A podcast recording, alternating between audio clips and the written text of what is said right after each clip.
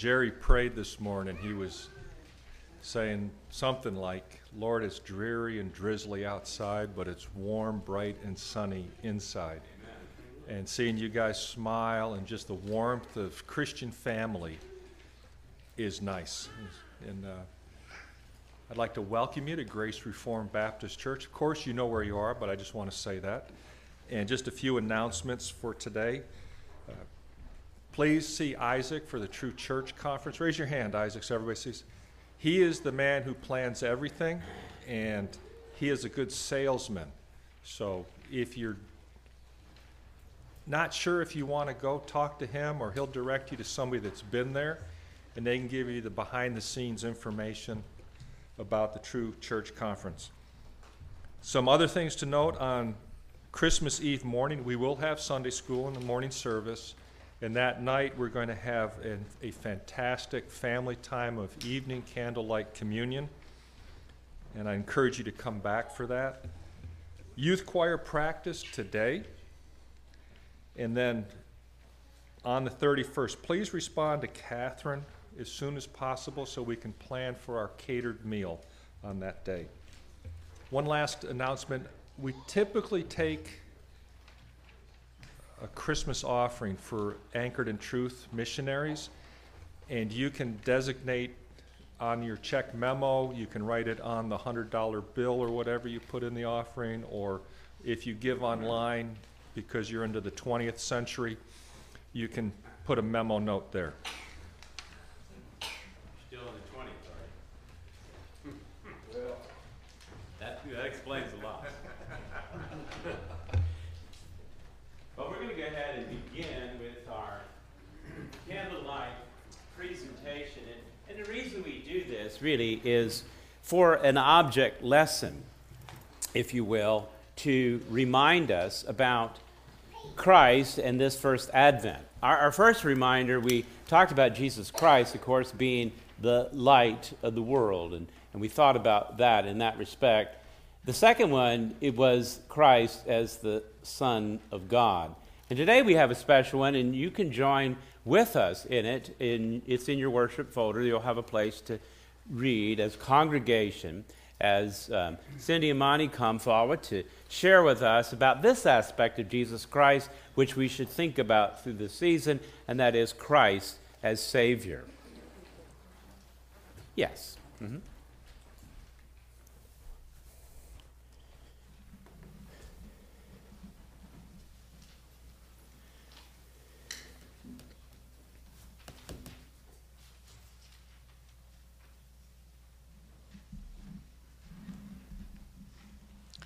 I light this candle to remind us of God's promise to send the one who is the Savior of mankind. God is holy and cannot look on sin, yet people walk in sin, each one living according to his own way. People had no way to remove their sin before holy God, and so they would have to suffer God's punishment. The prophets told of God's promise he would send the Savior who would suffer God's judgment in their place. He would save them from their sin. The prophet Isaiah said, But the Lord was pleased to crush him, putting him to grief, and as a result of the anguish of his soul, he will see it and be satisfied. My servant will justify, justify the many, as he bear their iniquities. Who is this Savior? For today, is the King of David. There has been born for you a Savior, who is Christ the Lord.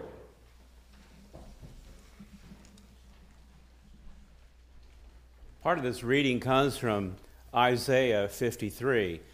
And I thought what I would do for you today as we think about Christ as the Savior is to think about this prophecy of this one who would come the Messiah, the Savior. Isaiah, 700 years before Jesus Christ would come and be born and take on human flesh, he wrote this passage for us to think about and remember. And I thought I would read it for your reflection. You can sit quietly. If you want to turn there, you can, but maybe you might be just as well off to close your eyes and to think about this message given 700 years before Jesus was born and what the prophet Isaiah had to say and the significance of what it means in the reality of what has actually been fulfilled. We talked last week about God keeping his promise. This is one that he has certainly kept. And so let me just read it for your hearing, and you can hear it as you please, and then I'll pray for us as a congregation. From Isaiah 53 Who has believed what he has heard from us? And to whom has the arm of the Lord been revealed? For he grew up before him like a young plant, like a root out of dry ground. He had no form or majesty that we should look at him, and no beauty that we should desire him.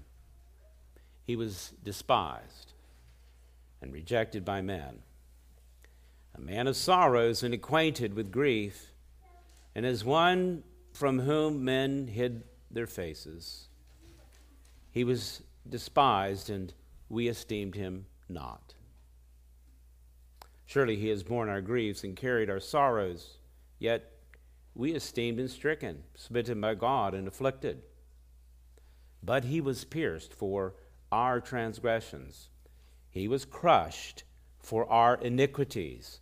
Upon him was the chastisement that brought us peace, and with his wounds we are healed. All we like sheep have gone astray. We have turned everyone to his own way, and the Lord has laid on him the iniquity of us all. He was oppressed and he was afflicted, yet he opened not his mouth. And like a lamb that is led to the slaughter, and like a sheep that before its shearers is silent, so he opened not his mouth. By oppression and judgment he was taken away. And as for his generation, who considered that he was cut off out of the land of the living, stricken for the transgressions of my people.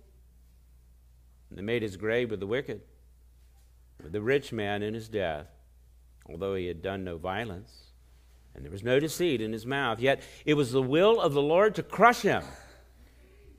He has put him to grief.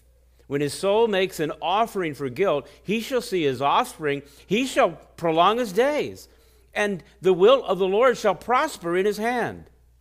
Out of the anguish of his soul he shall see and be satisfied. By his knowledge shall the righteous one, my servant, make many to be accounted righteous, and he shall bear their iniquities.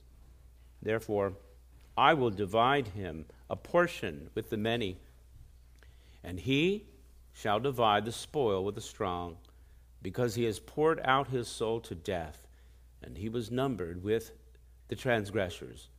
Yet he bore the sins of many and makes intercession for the transgressors. Let us pray.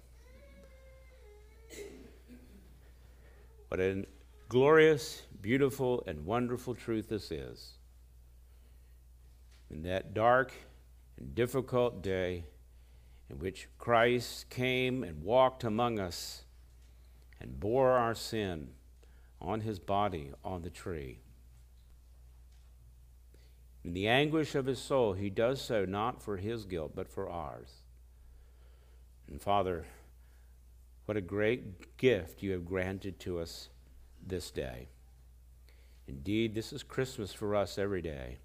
Christ with us, the hope of glory the hope to be with you because our transgressions have been borne by Christ. I pray this Christmas season would not pass lightly as we bring to remembrance, remembrance these great truths about what you have done and what you have promised to do. Clearly, all our guilt has been borne by Jesus Christ. We are not guilty anymore. Not guilty, not because of our actions, but because of Christ's. Because the atonement that He has provided, that atonement to death, pouring out his soul to death. And yet he rose triumphantly from the grave because he must, because in himself there was nothing to hold him there. What a beautiful picture, too, of Christ in his resurrection. And then beyond that, ascending on high, receiving the gifts to which he rightfully deserves.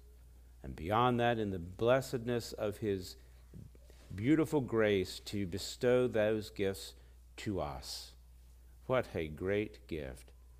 I pray, Father, that that will continually be that which is resonant within all of our hearts to give you praise, honor, and glory as we remember and reflect on this first advent. May we recognize that even this time, though Christ has ascended on high, yet he continues to make intercession for us even now, even this day. So we come before you and we confess our sin. And we know that you're faithful and you're just to forgive us our sin and cleanse us from all unrighteousness, because they've all been paid by the blood of Christ. And so we smile this Christmas season, reflecting on that great truth, that great and glorious truth of who you are. I pray, Father, that we would praise your name indeed for sending Christ, the Savior of the world. I pray in his name. Amen. Good morning. Please take your hymn books and stand with me and turn to number 206 and we'll sing Silent Night, Holy Night. Luke 2:16 says they found Mary and Joseph and the babe lying in a manger. 206.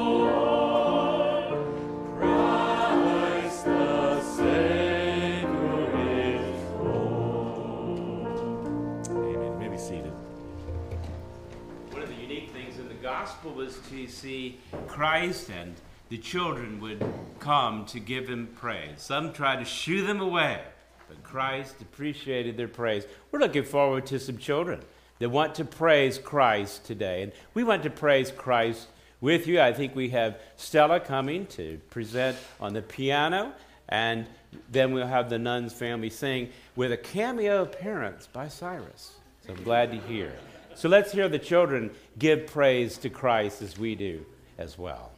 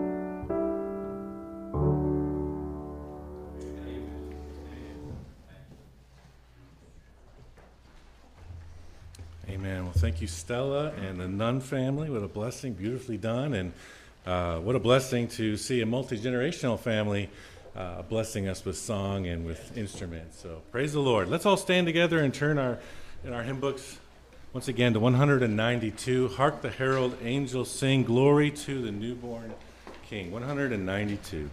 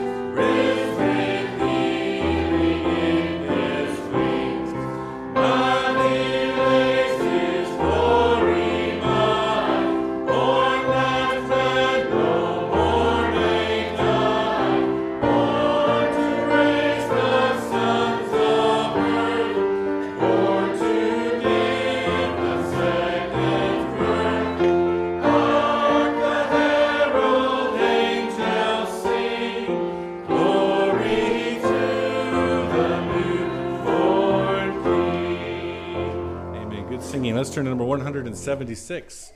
176. Come thou long expected Jesus, born to set thy people free.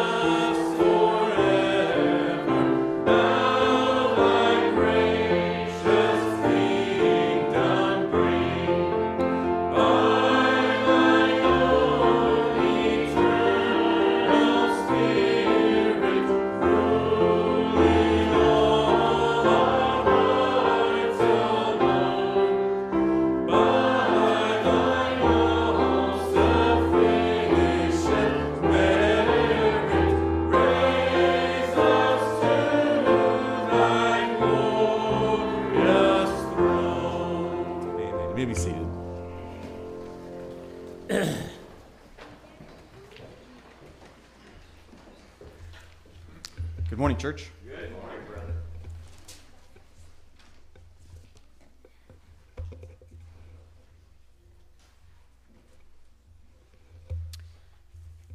Our scripture reading today is taken from Luke 1 39 through 56. That's page 856 in your Pew Bibles. Again, that's Luke 1 39 through 56, page 856 in your Pew Bibles. This passage contains a song of praise by Mary, which quotes or alludes to a number of passages of Scripture from Genesis through Habakkuk, spanning the law, Psalms, and the prophets, telling of God's promises fulfilled in the coming Messiah, the child Mary is to bear. As John MacArthur notes in his commentary, this is telling that her heart and mind were saturated with God's word. The song of praise is known as the Magnificat, which is the first word of the Latin translation.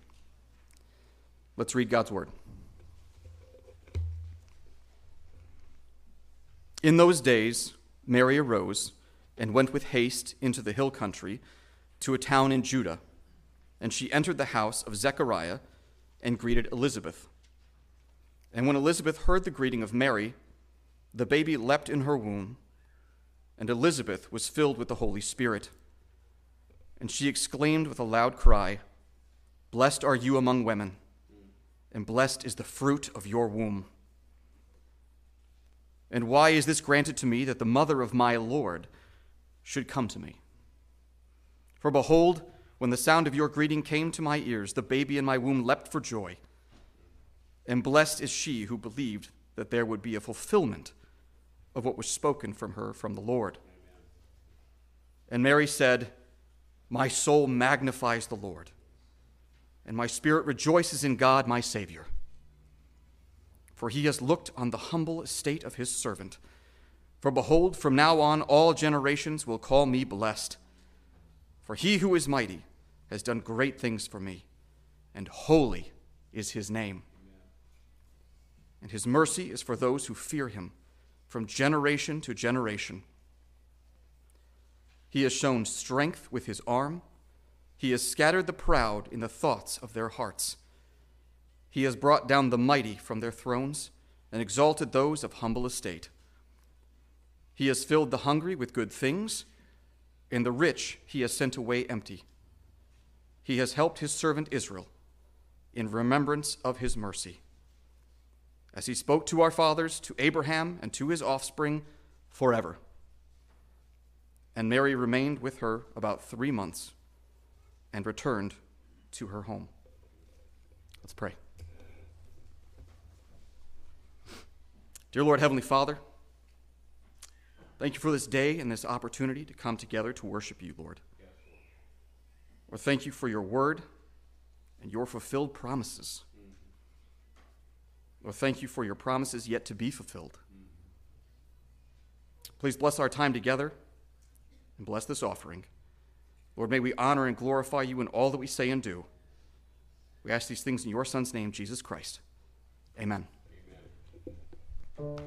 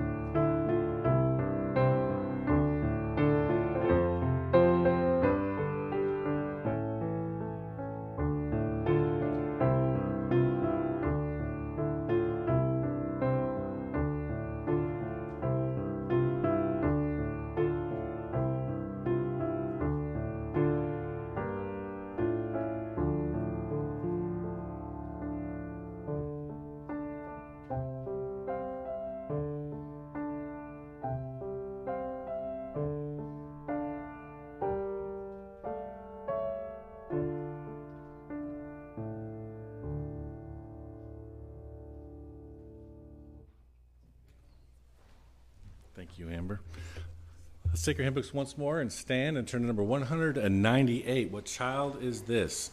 Luke 2 17 and 18 said they reported the message they were told about this child, and all who heard it were amazed. 198.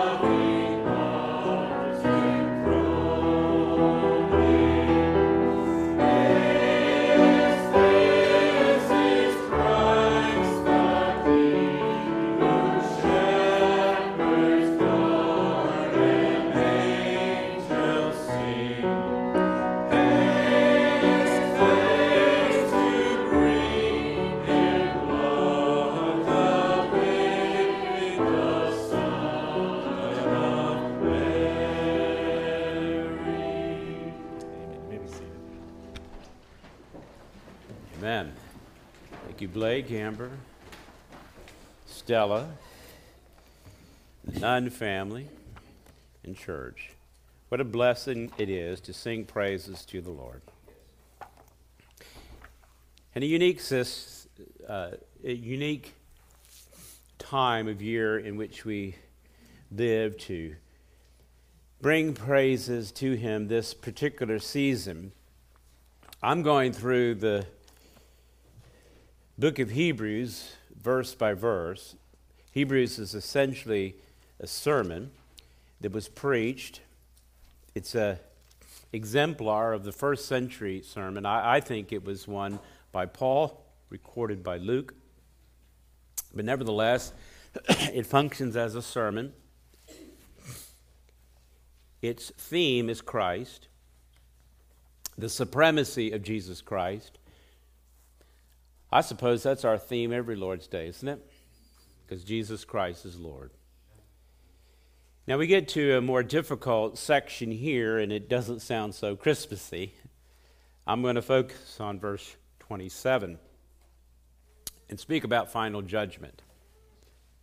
I promise I'll have a little bit more Christmassy sermon for you on Christmas Eve next week.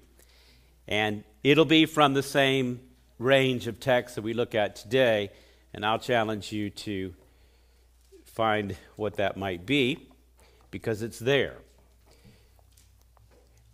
You'll see Christmas really in every text if you know Christ, because it's ultimately all about Him. But this one seems a little dark and difficult. Verse 27 of chapter 9 in the book of Hebrews, Hebrews 9 27. It reads this way It's appointed for man to die once, and after that comes judgment. Doesn't sound all that joyful in our celebration of joy in Christ's advent in this season. Death is mentioned here. But because Jesus came and his purpose was to die for the sins of his people, we can have joy. We can have peace because of his love. In Matthew chapter 1, verse 21, it's expressed towards Mary, she will bear a son, and you will call his name Jesus. Why? Deliverer is what the name Jesus means. Christ is his title as Messiah. He'll call his name Jesus, deliverer. What is he going to deliver from? He will save his people from their sins. That's the problem. It's the sin in which we possess by nature. It's the sin by which we act on in demonstrating in this life. It is that sin for whose wage is death. Jesus Christ has come to save his people from their sin. There is a definite appointment which we will all meet, an appointed time in which we face, and it is death. the certainty of it is genuine. Now, we've seen it and we cover over it, understandably, because it isn't very pleasant to think about.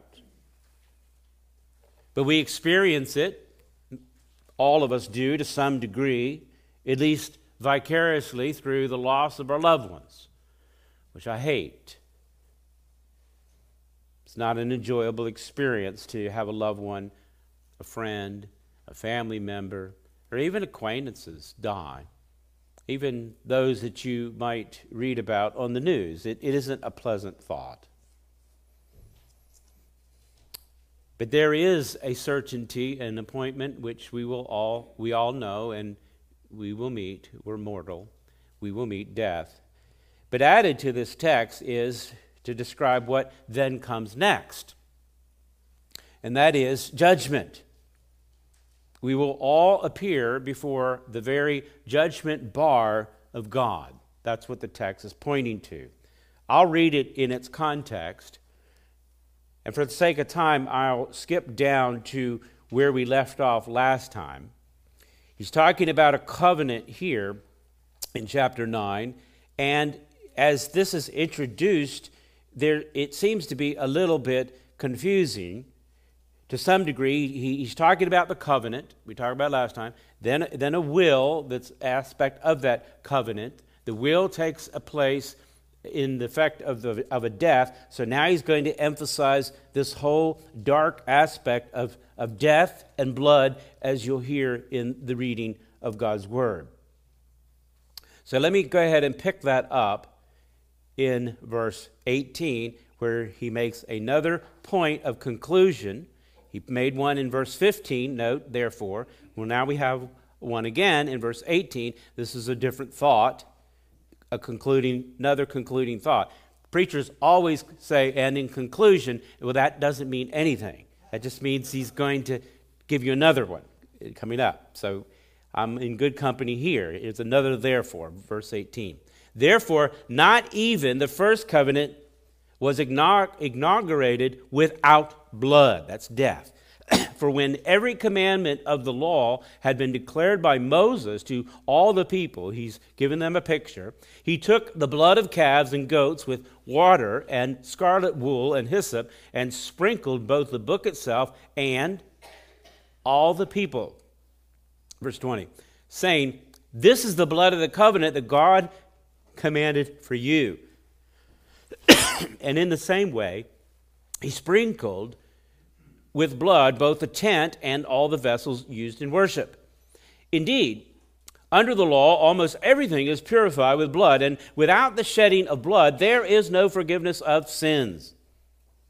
Thus, it was necessary for the copies of the heavenly things to be purified with these rites, but the heavenly things themselves with better sacrifices than these. For Christ has entered not into holy places made with hands, which are copies of the true things, but into heaven itself, now to appear in the presence of God on our behalf. Nor was it to offer himself repeatedly, as the high priest enters into the holy place every year, with blood not his own. For when he would have had to suffer repeatedly since the foundation of the world, but as it is, he has appeared once for all at the end of the ages to put away sin by the sacrifice of himself. Just as it is appointed for man to die once, and after that comes judgment. So Christ, having been offered once to bear the sins of many, will appear a second time, not to deal with sin, but to save those who are eagerly waiting for him. Let us pray. Father, I pray that you would bless the reading of your word. May you send the Holy Spirit to illuminate our hearts. For any that have not truly confessed Christ as Lord, may that confession come forth by the work of the power of your Spirit. And may we all truly, from the heart, confess that Jesus is Lord to your glory. May we anticipate that second advent of Jesus Christ our Lord. Be prepared for the judgment to come. I pray this in Christ's name. Amen. now, I said our text today, our focus really will be verse 27. I wanted to give you a little bit of context for it, but let me give you a couple preliminary thoughts just about this particular verse. Notice it says death, it, it says it is appointed once to die here. Once to die, obviously, is not said here in an absolute sense.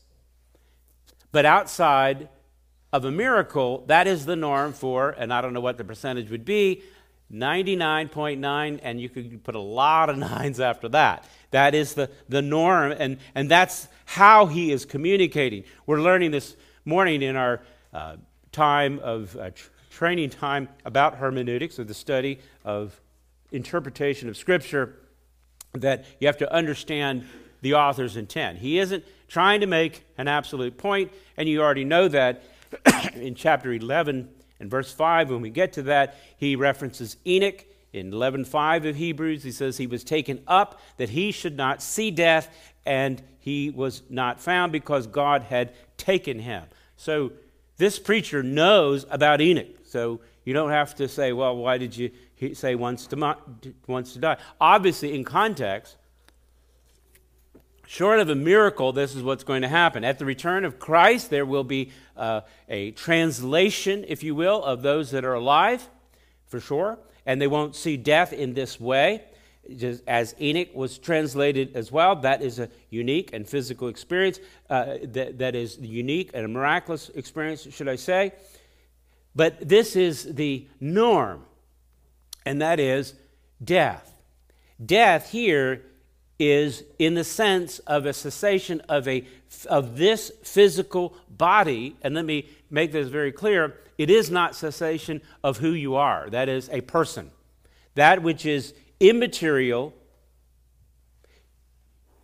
at death, there is a material change of existence.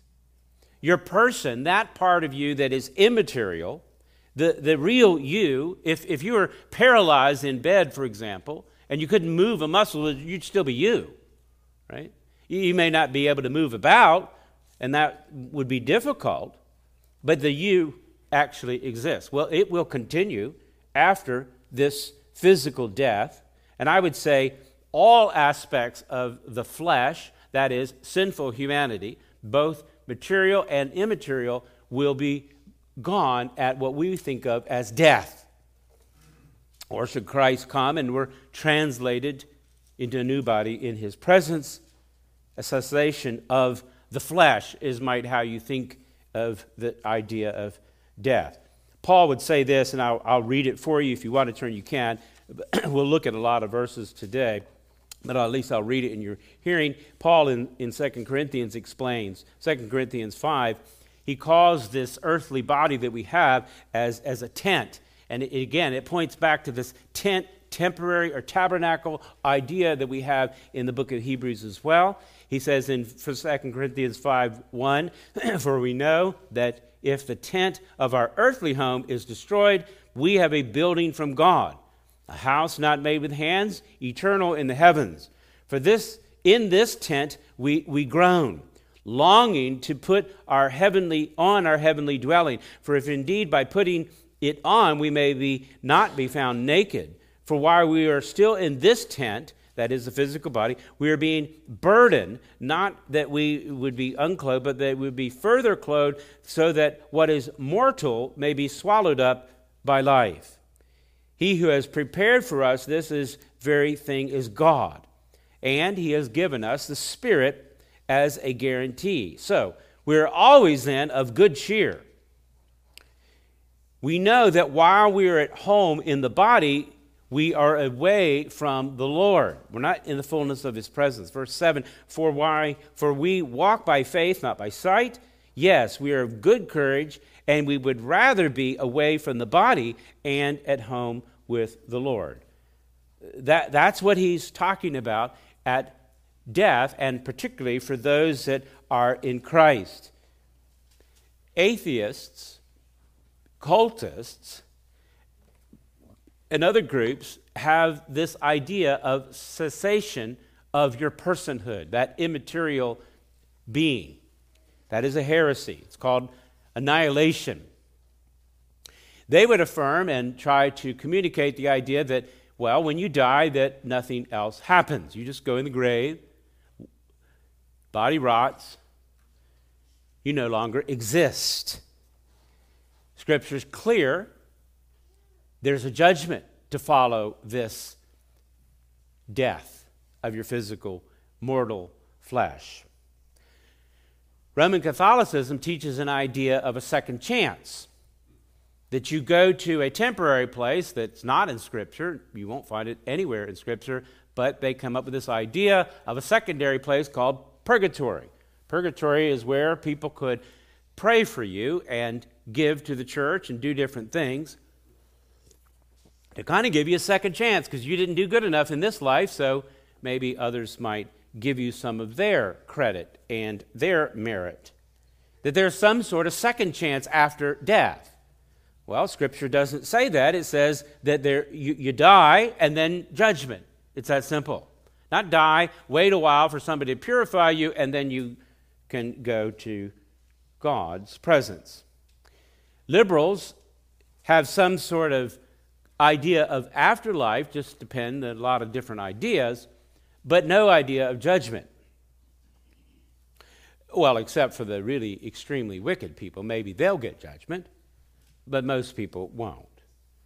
And I understand why these groups have come up with these ideas. Because when you say, then, you're going to die once, and then you're going to stand before God in eternal judgment, you're going to stand before His bar and be judged for eternity.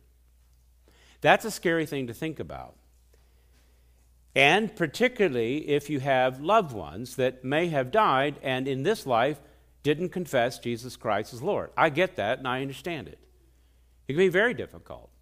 Uh, I have siblings that have died, and personally, it, it, it really um, it, it, bothers me to think about their condition. Uh, I was at the deathbed of one person one time, and God get, really uh, brought to mind, I guess, the idea that, you know what? Um, you may not know the condition of this particular person because at his deathbed, I did, I held up a Bible and I preached the gospel to that person. And at that stage in his life, he wasn't able to audibly respond. I have no idea what, what, what he heard or didn't hear. All I heard, actually, he did audibly respond. All he could do was grunt, and he grunted. I don't know what that actually meant. But I was comforted by the fact that it didn't matter, really. What mattered ultimately was that God was good to this person even to his final day. That he would have somebody come to his deathbed and preach to him the gospel. Somebody that had rejected the gospel prior. But then to think about, well, what if the person does reject the gospel and then they die? I can understand. Isn't at some point eternal judgment? Isn't there enough? I mean, I mean, we have sentences for a certain period of time. In most cases, I mean, to get a get a, a life sentence is really bad, but then to get a life sentence that lasts for eternity that can be very hard to understand. And I get it. But I also get what God actually says. And so for that, I have to affirm what God says. It's, it's real simple there's death and then judgment, there's no second chance. That judgment is eternal. Punishment doesn't change the heart. It doesn't change the infection of the virus of sin, if you will. Sin must be killed, it must be destroyed, it must be eradicated. Punishment really isn't enough because it can't change the heart. And God will be glorified in the redemption of the sinner, of the sinner, and in the punishment of the sinner when his divine justice is mediated. Those who are in rebellion against God now, who reject His mercy, His forgiveness that is graciously poured out in this time, they'll only find themselves further hardened throughout eternity. There isn't going to be a change of heart just because it hurts. The heart of man is desperately wicked, and who can know it? It's more desperate and wicked than you know.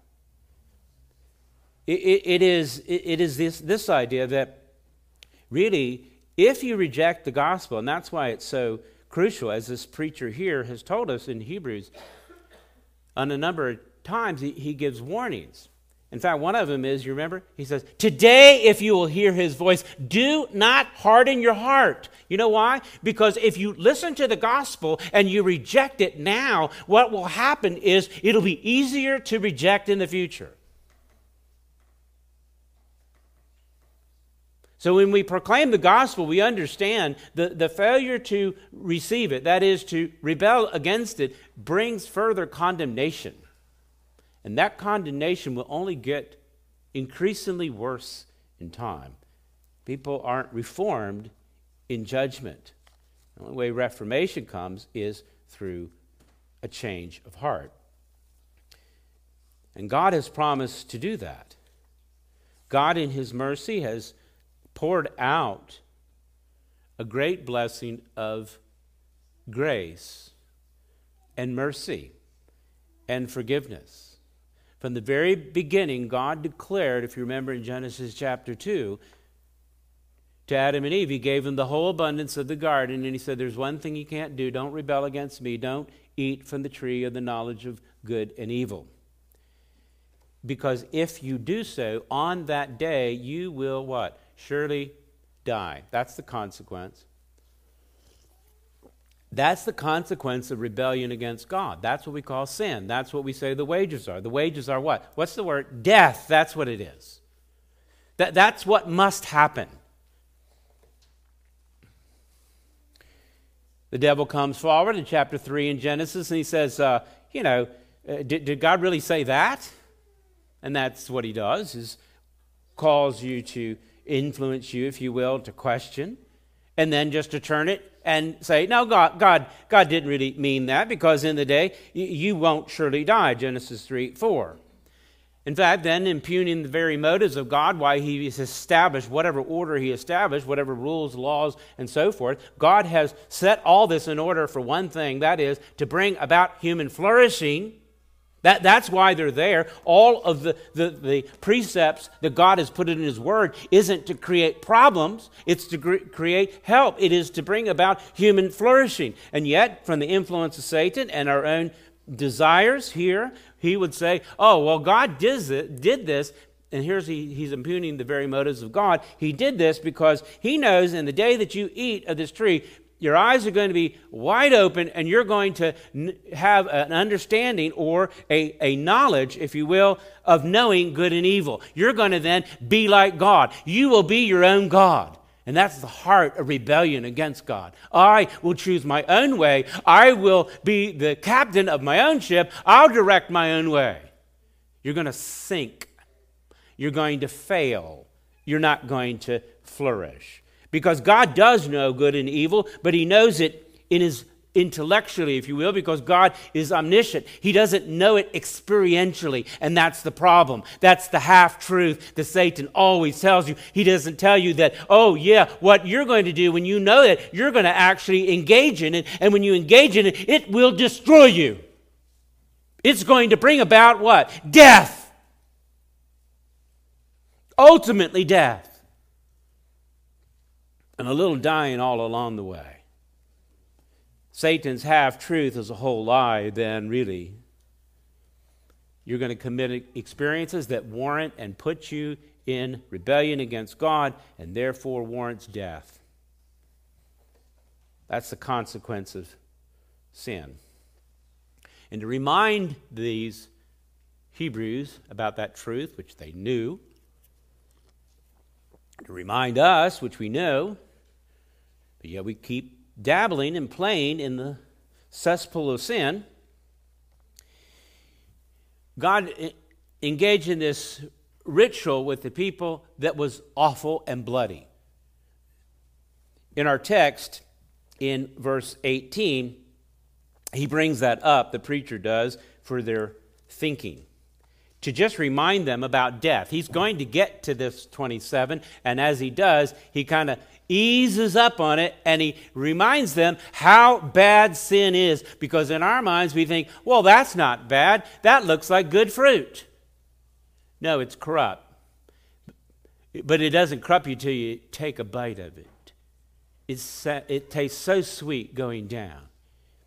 But it is like a poison that will permeate your whole body and destroy you.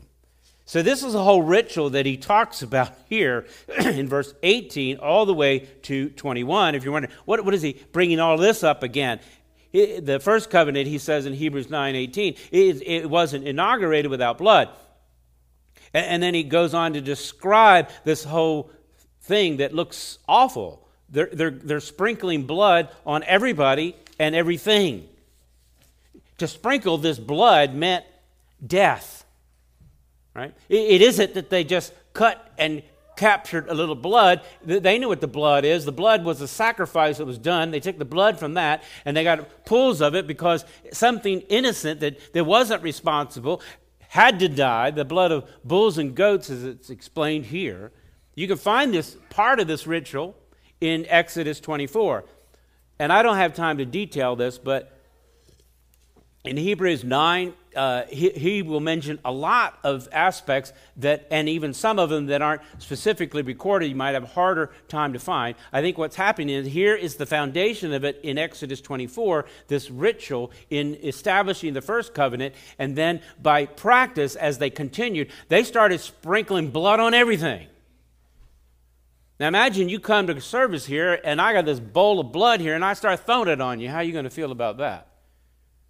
You say, that's awful particularly if you're wearing your Sunday best, it's, it's going to what? It's going to ruin it, isn't it? Yeah. That's what sin does, see. It, it ruins everything. It's an awful mess. Nobody runs around throwing blood on everybody. This isn't a pagan ritual. This is something God instituted to remind them of the consequences of sin. It's absolutely awful. Here in Exodus 24, and I'll read it for you. If you want to jump to it, you can, or otherwise, mark it down and you can look at it later. He calls Moses to come up to the Lord with Aaron, the elders. Moses comes. The people are separated, they don't come near, verse 2. And then Moses came, verse 3, and he, he tells the people all the words what God had told him and all the, note this, the, the, the rules the commandments, but they're not to do. So now there's more than one. There's all kinds that God has revealed and disclosed. And what are the people? How do they respond? Verse 3 All the words the Lord has spoken, we will do. That's a good intent. We know their actions. We have the historical record. Moses writes down all the words. He rose up early in the morning and built an altar at the foot of the mountain and 12 pillars according to the 12 tribes of Israel. And he set the young men and people of Israel who offered burnt offerings and sacrificed peace offerings to the oxen of the Lord. And Moses took half of the blood. Verse 6 He put it in basins, and half the blood he threw against the altar. Well, that's a mess. Well, then he takes the book of the covenant and he read it in the hearing of the people. And they say again, All that the Lord has spoken, we will do, and we will be obedient. So Moses, verse 8, took the blood and he threw it on the people. And he said, Behold, the blood of the covenant that the Lord has made with you in accordance with all these words. This ritual was a violent act, it was intended to be so. An innocent substitute had to die, it had to be killed to provide this blood. It was a vivid reminder of what the consequences of disobedience to God is. God won't sweep it under the rug and pretend it didn't happen like we do. And it's understandable because we don't really have a way to atone for that. God does. We just plead for mercy. His mercy is based on the blood of Christ. In fact, that's what he'll say in verse 22 of chapter 9. He says, Under the law, then almost everything was purified by blood. By everything, he means there are other sacrifices along the way, but essentially, he's giving the bigger picture of what went on. The whole thing was a bloody mess. It was awful. You can imagine bringing your children to something like that and then you have to explain it. You'd have to communicate to them how awful sin is, is what you would have to do. And it's a somber thought. Because he says, without the shedding of blood, there is no forgiveness of sin. That's why. because God has already, already established that. That, that is his, his justice. That, that, that unholiness will not remain. Sin has to be atoned for. There is no injustice in God. If God forgave sin by just pretending it didn't happen without some sort of penalty, then that would make God a liar. And his accusers, those that might have felt the, the wrath and the injustice of sin, might accuse God for not being fair. You were not equal in, in, in your distribution of justice. Every sin every sin will be atoned for by blood or death. Physical death in this life frees you from any further obligation that you might have within this life. Your loved ones may bear some sort of penalty if you've created problems in this life, but not you personally. There's nothing more that an earthly court can do. But rest assured, there's existence after death in this mortal life, and there is a court that you will stand before, and the judge is Jesus Christ.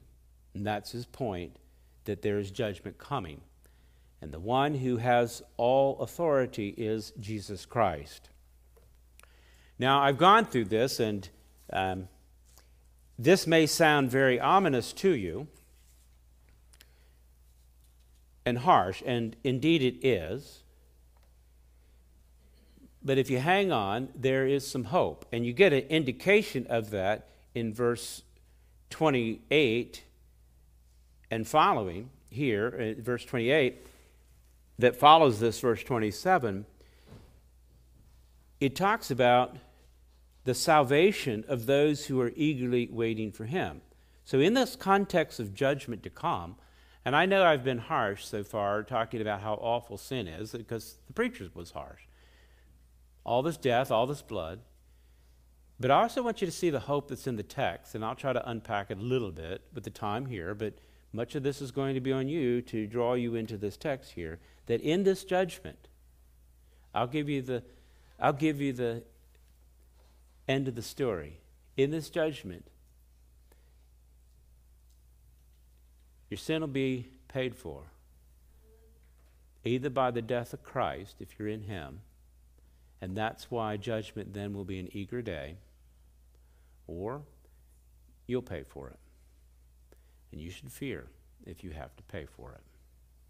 Because you that will be a debt that will never be resolved and hence eternal.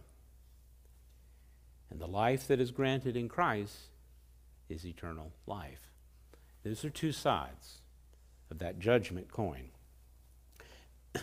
I've already kind of indicated, and I think our thoughts first, at least mine do, when we th- hear this phrase, is pointed out a man wants to die. After that comes the judgment. we think about the judgment for our damnation. Retribution, if you will, and that's a good way to think about it. That's right. Eh, you, you get the retribution or the requital, reward for what you do in life turn to Revelation 20, and I'll just give you a picture of that judgment that's in view. All who have not repented of their sin, confess Jesus Christ as Lord, they will stand after death in front of him in judgment. Even those who think that they're pretty good, morally good. Even those who think, well, my good is going to outweigh my bad. And that way I'm going to pass my examination. You're gravely mistaken. Condition that we all enter in the world is condemned already. All that needs to occur, the judgment, is just this final sentencing. That's what the judgment is about. It is about an eternal sentencing. All of us are guilty as we come into the world condemned already and just waiting for this final sentencing. That's the idea here, the sentence of eternal wrath in Revelation chapter 20, and pick up at verse 11. John sees the end of the age, and he sees then a great white throne. We call this then the white, great white throne judgment. That's where we get the terminology there. So I saw this great white throne and him who was seated on it. From his presence, the earth and the sky fled away. By the way, it's Christ who's seated on it, just in context, you could read it there. And no place was found for them. And I saw the dead, great and small, standing before the throne, and the books were open. Then another book was opened, which is the book of life. So there's two books in this imagery. And the dead were judged by what was written in the books, plural, what they had done. And the sea gave up the dead who were in it. Death and Hades gave up the dead and those who were in them, and they were judged, each one of them according to what they had done. Then death and Hades were thrown then into the lake of fire. That is the second death, the lake of fire. And if anyone's name was not written in the book of life, that's a positive end, he was thrown into the lake of fire. So you have two books, two ways of judgment there one, what you did, and then one, what Christ has done for you. That's the book of life. Name's not there positively, all they have is negative. That's their whole life. This idea of thrones, I won't get into it because of time, but this is a common theme within the book of Revelation. And in particular, this throne imagery here is a throne in which Christ is enthroned. Remember in Hebrews as it begins, he's seated what? At the right hand of the majesty on high. What's the right hand? It's the, it's, it's the seat of power. That's what it's alluding to. And throughout the book of Revelation and from the Gospels, where Jesus Christ has said himself, All authority has been given to me. He is the one who is the judge. You will stand before Jesus Christ. In fact, you can, and I'll just highlight it for you due to time from Revelation chapter 6. Here's a question of those who have rejected and, and rebelled in Christ, as chapter 5 indicates, from chapter 6, as another judgment is released on the earth. The response of the people on the earth is this in verse 16 of Revelation 6. I'll read it for you. Calling to the mountains and the rocks, fall on us and hide us from the face of him who is seated on the throne and from the wrath of the Lamb. For in that great day of the wrath has come, and who can stand? You're not going to stand before Jesus Christ in your own self righteousness because he's got the books. The books are open. The books point to the very omniscience of God. I don't remember stuff, so I write it down in a book. I can look it up. And God remembers everything because he's a God. He is God. So that's the imagery of the books here. I mean, we, we know about computers and how it keeps data. And, and people come up with more intriguing ways to destroy that data. And others then find more intriguing ways to find that data and come back to haunt you. Well, God knows everything. And you stand before Him.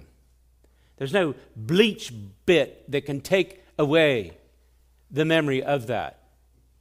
There's only the blood of Christ. And for those that have their sins atoned for by Christ, that, that, that book that records all of those evil deeds, and I would not want to see that book for me or anybody. I, I know what I've done, but how about what I thought? How about what I was supposed to do and didn't do? All of that. They all charge against you. And, and when, when God would look at it through the blood of Christ, it covers all of it. That's the imagery there judge, it says, according to what they have done, Revelation 20 13.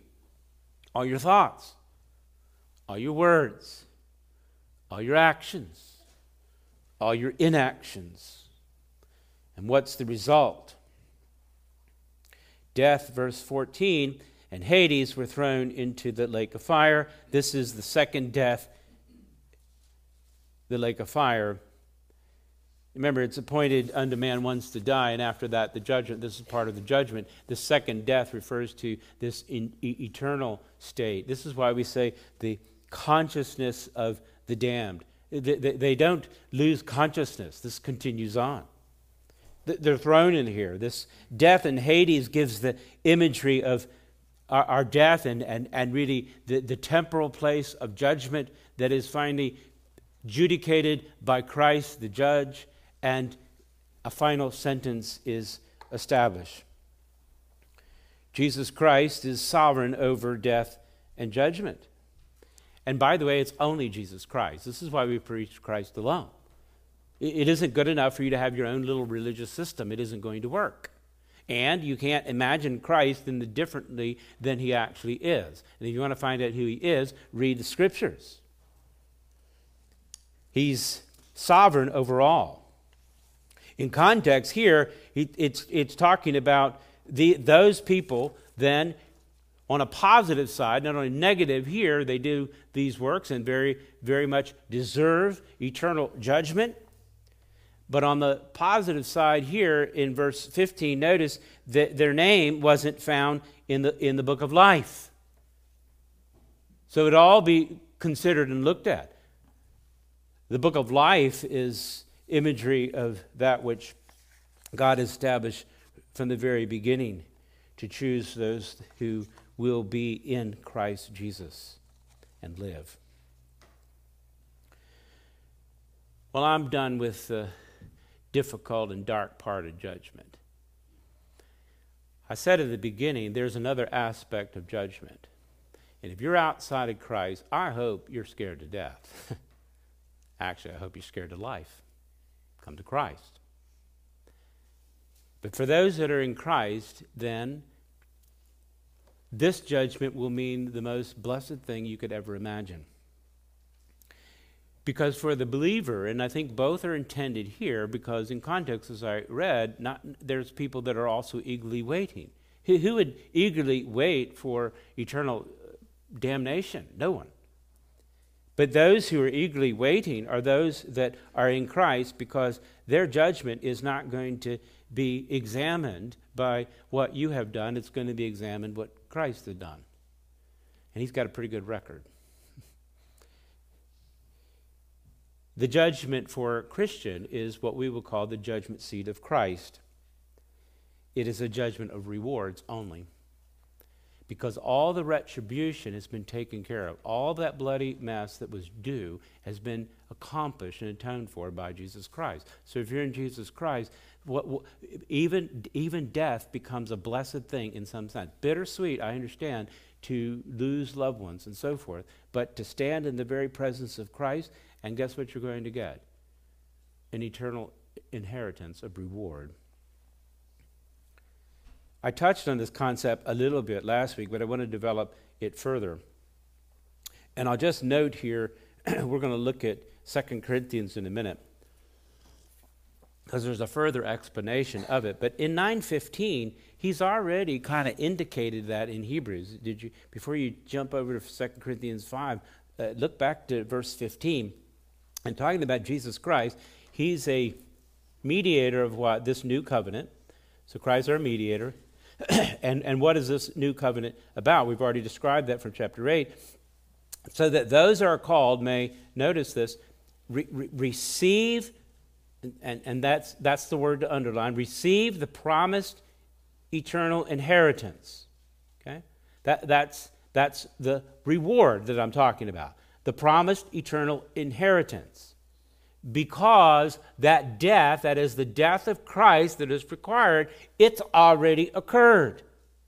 And, and that death, notice, and here's the second word to compare receive to, it then redeems them from the transgressions committed under the first covenant, or you could say the law, the law that we're all disobedient to, the law that condemns us. So, so there's two aspects here in that in, in Christ, he's already talked about you're going to positively receive his promises and he has redeemed you from the consequences of your disobedience. Both aspects are true of those who are believers, who are in Christ, both redemption and reward. Now, first, 2 Corinthians 5 note the text here down to, we'll jump down to verse 8. Paul here is showing what death is like then for the believer. The material is gone, that which is immaterial remains. That, and I would add, that which is considered of the flesh in an immaterial way, bad thoughts, might think of it that way, those are gone too. And so Paul then tells his church at Corinth then you should be of great courage. You should be really joyful. Why? Be- because we, we would rather be away from the body and at home with the Lord. That, that is the prospect then of the believer. Whatever you enjoy, whatever you like, and I know it's familiar, so we're not, we don't have this death wish. None of us do. But in the end, you, no matter what goes on, you have great courage because this is all that's going to happen is something that is better. So whether we're at home, verse 9, or away, we make it our aim to please Him. So this then changes the whole perspective in your life. How do you live your life? Please Him means to obey Him. This is the intent of our heart. I want to be obedient to God. I want to do this. Do you see how this connects to judgment then in verse 27 of Hebrews 9? Death and judgment. He'll talk about judgment right here. Do you see it in verse 10? We must all appear before the judgment seat of Christ. Okay? So unbelievers are going to appear before Christ. We call it the great white throne judgment, in which they'll receive what? Condemnation, eternal. But those that are in Christ, they're going to also stand before the judgment bar of Christ. And what are they going to get? So, that each one may receive what is due for what he has done in his body, whether good or evil. The, the all in view here, we must all appear, are those who are absent from the body but present with the Lord. That, that's the context, right? It's believers. This is a judgment for believers. This is not retribution or punishment, all of which Christ has already paid, he's already died. So there's no condemnation for the believer. So, so why go before a judgment seat of Christ? And here the grammar actually helps a little bit because the, and it, it doesn't always mean this, but it does. I would say both the context and the grammar helps. This particular word for judgment is the word bema. Maybe you've heard it before. It's a word that is, is often associated with that platform that was used in the Olympic Games. When the athletes finished their uh, challenge, whatever they were doing, their athletic event, when they're done, what do they get? Rewards. Th- this judgment is a picture of receiving rewards. It, it's not a technical word that means that, but that's in context is what it's used for, and it does actually mean that. Most of us could only imagine what it would be like to be an Olympic athlete receiving a gold medal and standing on that platform. But I imagine that's a pretty awesome experience. Many of them drape themselves in the colors of their flag, they'll hear their own anthem play. It's, it's a feeling that we can enjoy vicariously as we, we root on our fellow athletes, isn't it? We, we root them on and encourage them. And it's almost as if we're, we're swimming with Michael Phelps or Katie Ledecky, right? You just, you ever see any of that that you have an interest in? And you, and you just cheer them on because you know, at the end, and when they, they touch the wall, they're going to pull, get out of that pool and they're going to be beaten over the head with a stick. No, they're going to get a gold medal around the neck. That's how we do it. And praises. I think, by the way, that's the imagery following this chapter 11 of faith that helps explain chapter 12, how it opens. I'll just read it for you in your hearing. You remember it? Most of you do. Therefore, after the chapter of faith, for those that are in Christ, since we're surrounded by so great a cloud of witnesses, cheering on others who have gone on before in the faith and those that are in faith now that are part of the, the community of Christ, let us then lay aside every weight and the sin which so clings so closely and let us run with endurance the race that is set before us, looking to Jesus, the founder and perfecter of our faith, who for the joy that was set before him, he endured the cross. He despised the shame. he, he, he paid it all. And right now he's seated at the throne of God. So indulge me a little bit. You get the imagery here? All of heaven cheering you on, even now as you endure through this life, to set away that which defiles, to sin, to, to, to endure and to run. And, and as you do, hear their cheers. If you've ever been in an athletic event that, uh, that uh, people participated along the side of it, and they're all cheering you on and encouraging you, there is some motivation to do that and to keep persevering. And ultimately, you see that final goal. I've got to get to there. Well, guess who is right there? It is Jesus Christ saying, Come. That's motivation. Come, and what are you going to get? You're going to get this promised eternal inheritance, this reward in Christ. No wonder everything else really ultimately doesn't matter. I'm not saying don't be a good steward of what you have in this life and do, but keep the right perspective along the way. We must appear before Christ.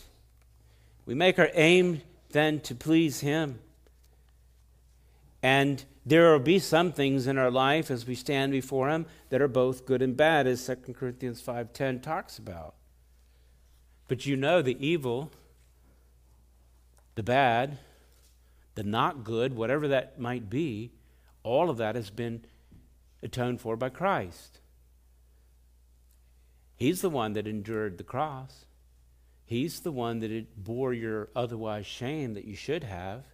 You feel shameful sometimes when you sin? I know I do. Why did do that? Christ bore that.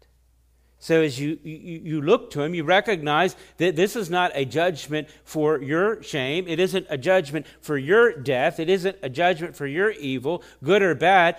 The good or bad, and here with time remains, I invite you to jump back to 1 Corinthians 3 just so that you'll see it. The good or bad that he's talking about is those things which endure and those things which do not endure. That's the point. It isn't that you're going to be judged on the basis of good or bad. It's, the, it's those things that are evil and bad have already been judged by Christ, and they won't remain. But what's going to remain? Those things that are good, to which are produced by the Holy Spirit in your life. Those things that are bad have no eternal value, they'll be done away with. And this is motivation to, to diminish those things of no eternal value, including the practices which we might engage in that aren't good. They're not going to stand and they won't be rewarded. Notice here the, the judgment seat in 1 Corinthians 3 5. Paul will say, Well, who are we? We're just servants of God. God assigned us to this task. They were elevating Paul and Apollos here and causing divisions in the church. And he just says, You know, I just planted, Apollos watered, but you know, it's God who gives the growth. And, and that's all I do is preach Christ. It isn't me, it's, it's Christ. God will, will give the spiritual growth. So, in the end, those that plant, those that water, well, they're not really anything, but it's God, ultimately. And, but in your work, as you as you engage in those things which God has ordained you to do in, in life, good works, if you will, you're going to get a, a reward. Each will receive wages according to his labors. And then he says, We're all in this together. That's the fellow workers in verse 9. and then he goes on to explain using the analogy of a field and then a building according to God's grace. Paul lays this foundation here, and uh, or, or Christ lays the foundation, should have said, and he builds on it. Verse 11. Now drop down to verse 12. Using the building analogy, in the gifts that God has provided and in the way He has orchestrated and ordained. He's using this analogy. Verse 12, he says, Now, if anyone builds on the foundation, that is the Christ, with gold and silver, precious stones, wood, hay, and straw, each, and, and these are different categories of items, as you could see. Each one's work will then become manifest, for the day will disclose it, because it will be revealed by fire, and fire will test what sort of work each one has done. If the work that anyone has built on the foundation survives, he will receive, and here it is, reward. If anyone's work is burned up, he will suffer loss. Loss of what? Of, of the time you invested in something worthless, that's what you lose. In the time that you could have invested in something of eternal value, but he's going to be saved even through the fire. Why? Because Christ has already paid for that which is bad, that which is evil, that which is of no value. Christ has atoned for it. So, so you throw all these objects in the basket, throw it in the fire, and what's going to come out? Gold, silver, and precious stones. That's what's going to come out. What's going to come out is this reward. And by the way, you are saved by grace through faith in Christ but not saved to just get a ticket to heaven. God saved somebody to change their very heart, and it's on display here in this life. He says in Ephesians 2:10, He has created us unto good works. He's created that, that that would be characteristic of our life. Those gifts remain. Those are produced by the Holy Spirit and they're evidence of the redemption that we have in Christ, and you will be re- rewarded. Scripture talks a lot about rewards, and one of the imagery is a crown. Understandable, it's an athletic presentation. Remember the Bema seat? They wouldn't have got a medal, they would have got a crown instead talks about an imperishable crown in 1 Corinthians 9, the crown of rejoicing in 1 Thessalonians 2, the crown of righteousness in 2 Timothy 4, the crown of glory 1 Peter 4, and the crown of life in Revelation 2. These rewards.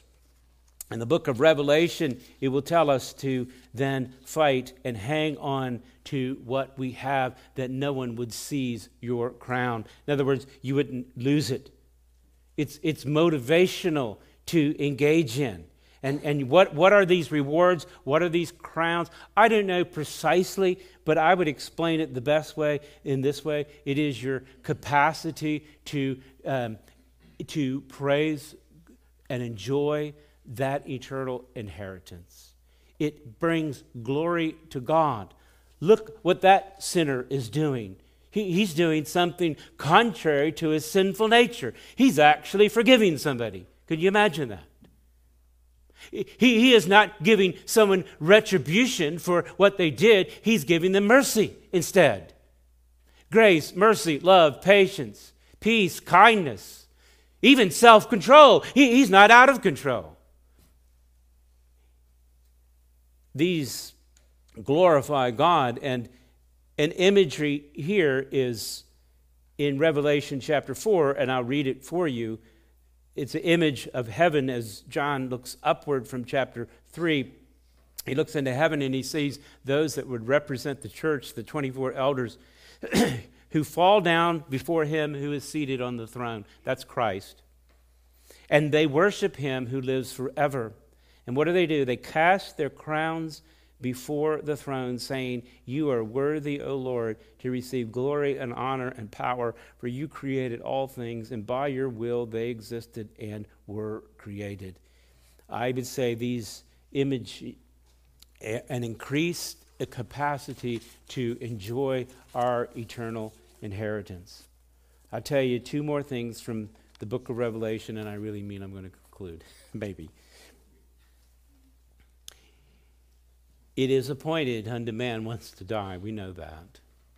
And that reality should bring about the idea of judgment to come. And for those out of Christ, you wouldn't want that judgment. And it's eternal. And so it's a motivation to preach the gospel and warn people of the wrath to come. It should be.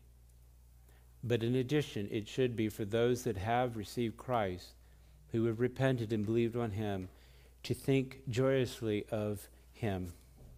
And John puts it this way in the book of Revelation. I'll just read it for you in your hearing and then I'll pray. From Revelation 22 12, Christ says to his church this Behold, I'm coming soon, bringing my recompense with me to repay each one for what he has done. I'm the Alpha and the Omega the first and the last, the beginning and the end. Blessed, and I hope that's you, are those who have washed their robes so that they may receive the right to the tree of life. Remember the garden, tree of life? Yeah, that's the imagery. And they may enter the city by the gates. You go in through Christ. Outside, that's that other group. Outside are the dogs and the sorcerers and the sexually immoral, murderers and idolaters, and everyone who loves and practices falsehood. Final call. The Spirit and bride say, Come. Let the one who hears say, Come. And let the one who is thirsty come, and let everyone who desires the water of life without price. He who testifies to these things says, Surely I am coming soon. Amen. Come, Lord Jesus. Let us pray. Oh, Father, I pray for the, each of us that we may see the awfulness of sin and its consequences, but also the awesome reward that is granted to us in Christ. And may we be of great courage to proclaim the truth and live a life that exalts in your name. I pray this in Christ's name. Amen. Take a moment to think on these words. Take a moment now. Respond to Christ as way he's spoken to you.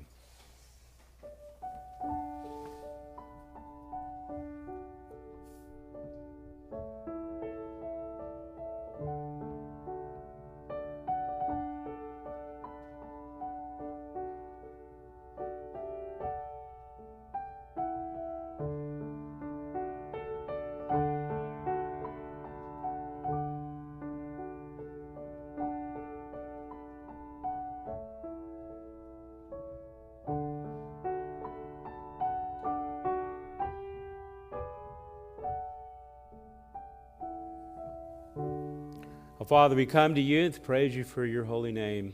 Praise you for sending the Son to truly pay it all. And thus we owe all to you. I pray, Father, that the gospel will go forth in great ways this day, redeem many, draw many sons and daughters to praise your name, to enjoy the good gifts that you have given, not only in this life, but the, the reward of life eternal with you. I pray in Christ's name. Amen. Jesus did pay it, pay it all, and because of that, we can sing praise to Him. I think that's the hymn you have. All, um, I don't remember the word. All loud and glory. What's the number? 222. 222. That might be easier to say. Let's stand and worship Christ together as Jerry comes to lead us.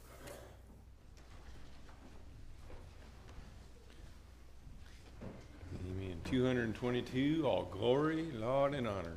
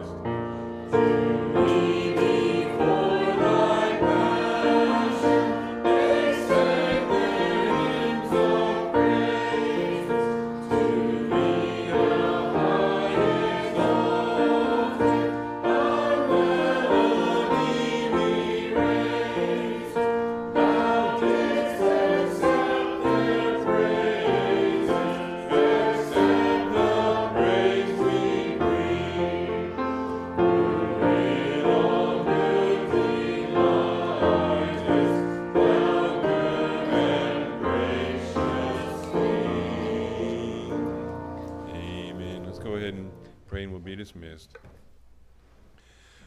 Bless the Lord, O my soul, and forget not all his benefits, who forgives all your iniquity, who heals all your diseases, who redeems your life from the pit, who crowns you with steadfast love and mercy, who satisfies you with good, so that your youth is renewed like the eagles.